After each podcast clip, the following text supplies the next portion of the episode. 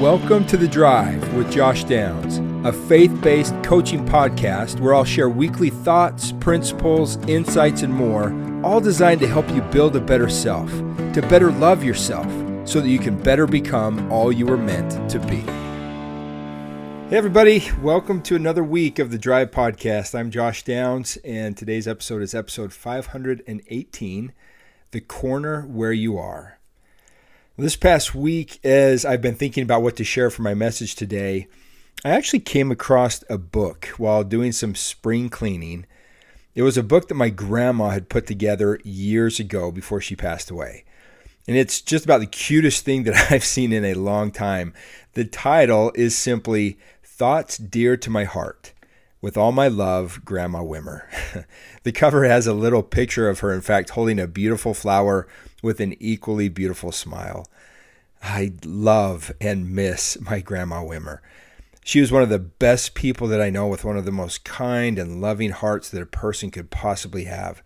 So I'd actually like to dedicate this episode to her today, as I want to share one of the thoughts that I found from that book. As I was flipping through the pages, reading all the thoughts that my grandma had put together, I realized two things. One, was that I was getting a glimpse not just into those thoughts that were dear to my grandma's heart, but I was actually getting a glimpse into her heart.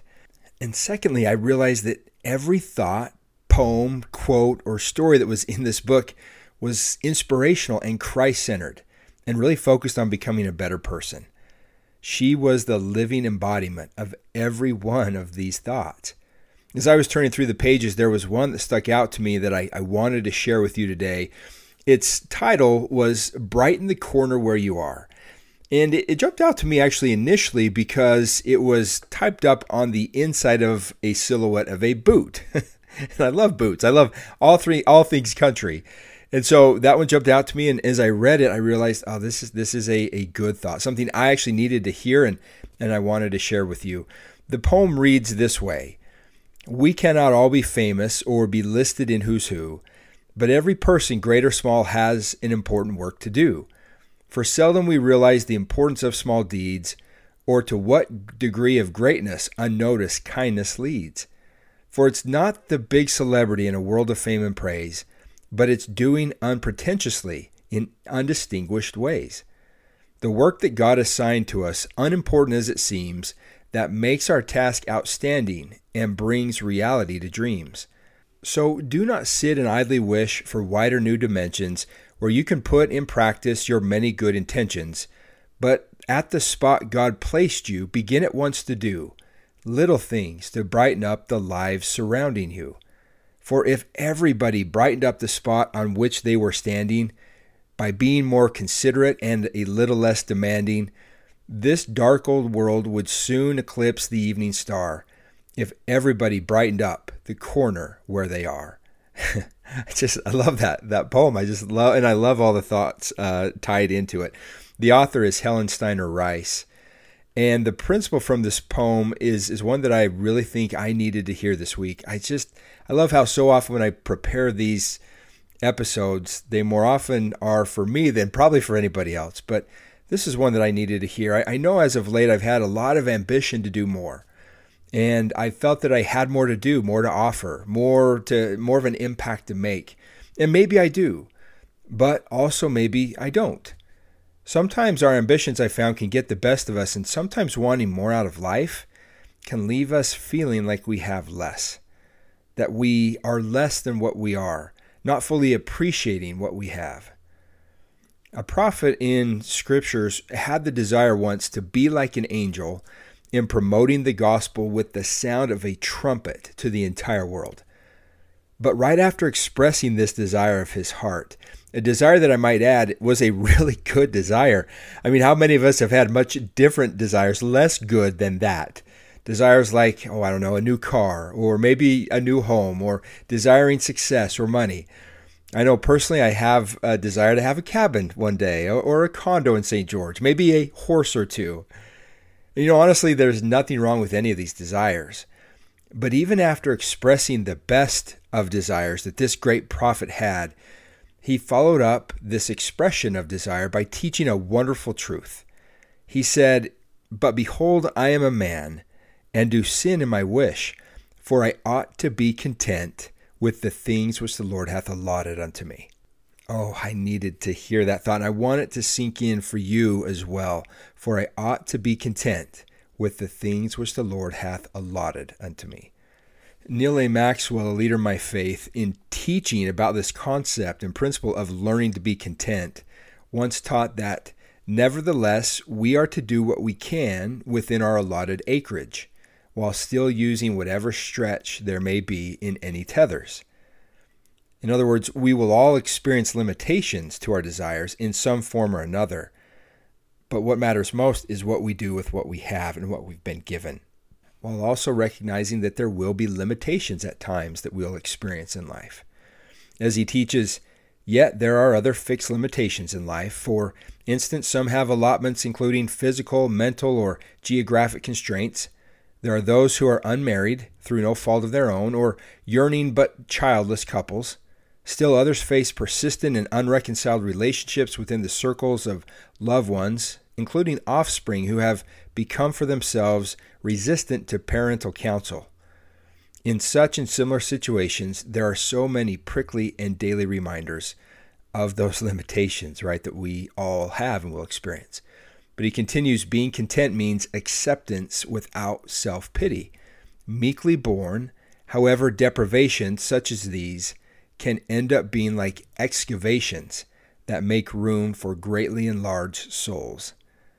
And I just love, again, that thought. I've, I've found for myself that some of our greatest moments of testing in life will be from not having less, but accepting less. And I know that that can be a real challenge for many of us. Elder Maxwell continues, thus developing greater contentment within certain of our existing constraints and opportunities is one of our challenges. Otherwise, we may feel underused, underwhelmed, and underappreciated, while ironically, within our givens are unused opportunities for service all about us. This thought really ties into that poem and the message I'd like to share with you today. You and I have been given a space, an allotment that is yours and that is mine, and that is yours and mine alone. And while it's very easy to be discontent and to become discontent with it, I would like to challenge both myself and you to develop greater contentment with what we've been given, whatever it is, and focus that contentment on brightening whatever amount of space we have been allotted. As Elder Maxwell continues to teach, each of us that we serve as each other's clinical material in the particular sample of humanity constituting what is allotted unto us. The sample may shrink or swell, he says, but most important is what we are and what we do within those varied allocations and in the particular work to which we have been called. And I would just add the way that we lift and brighten the lives of others. And then he kind of summarizes all this by making this wonderful point in which he says performance is what matters not the size of the stage. We can and ought to be content with the things allotted unto us, being circumstantially content, but without being self satisfied and behaviorally content with ourselves.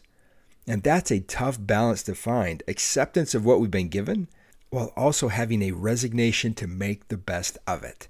But what a beautiful balance that is to try to, to find and to strive for. Elder Maxwell teaches that such contentment is more than shoulder shrugging passivity, that it reflects our participative assent rather than uncaring resignation. My grandmother was the absolute best example of finding this balance. She wasn't given a large stage on which to perform, but her performance on that stage knew no bounds. The impact that she made on her children, on her grandchildren, and great grandchildren, the impact that she made on me, is still felt today, and I know that it will be felt forever. I was privileged to experience several homes where my grandmother lived, and while they were not all grand in space, the space they occupied was grand. I loved visiting her home. Every corner was always brightly lit and decorated with pictures of her family and of Christ. Quotes were constantly hung on her fridge and in her bathroom and bedroom. Her yard was immaculate and beautiful with flowers just in every corner. Her cupboards were filled with good food and a few treats as well. I always felt welcomed and loved. I always felt better leaving than I did arriving. I love spending time in my grandma's corner of this world, the corner that she occupied. And although it again might have appeared small to some, what I felt there was endless. It really is not about how much we've been given, but about what we do with what we have. There will always be a restlessness, I believe, in us for more. And I believe a part of that is just comes from living in this world where there is so much always placed in front of us. But I also think a part of it is inherited in us before we came here as a drive to continually grow and improve. And I think a part of the challenge of life is for us to stop trying to run before we walk and to do all that we can with what we've been given to improve what we have. If the doors open up for more room, great. But if they don't, then let's make the room that we're in great. Let's focus this week on being content with what the Lord has allotted us and in the process find joy in what we have been given. More will come in the right way and in the right time, I'm sure of it. But some of the greatest lessons that life has to teach us is how to become content and happy and appreciative of what we have and doing our best with it. So, whatever acreage in life you've been allotted, whatever corner of the room is yours, before you and I focus on expansion, let's focus on illumination and make whatever space that we are in brighter. I challenge you to ask yourself how can I make my bedroom brighter, my house brighter, my car brighter, my neighborhood brighter? How can I bring more light to my family, to my school, to my friends, to my community? Let's start there and remember that the best way to brighten the world is to brighten whatever place of the world that we're in. And it begins by learning to be content with the things which the Lord hath allotted unto us. Elder Maxwell shared a personal example of this when he said, Colleen and I have a special granddaughter, Anna Josephine, who was born without a left hand. The other day, a conversation was overheard between Anna Jo, almost five, and her cousin Talmage, three.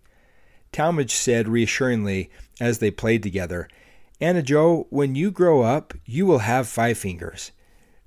Anna Jo said, No, Talmage, when I grow up, I won't have five fingers, but when I get to heaven, I will have a hand.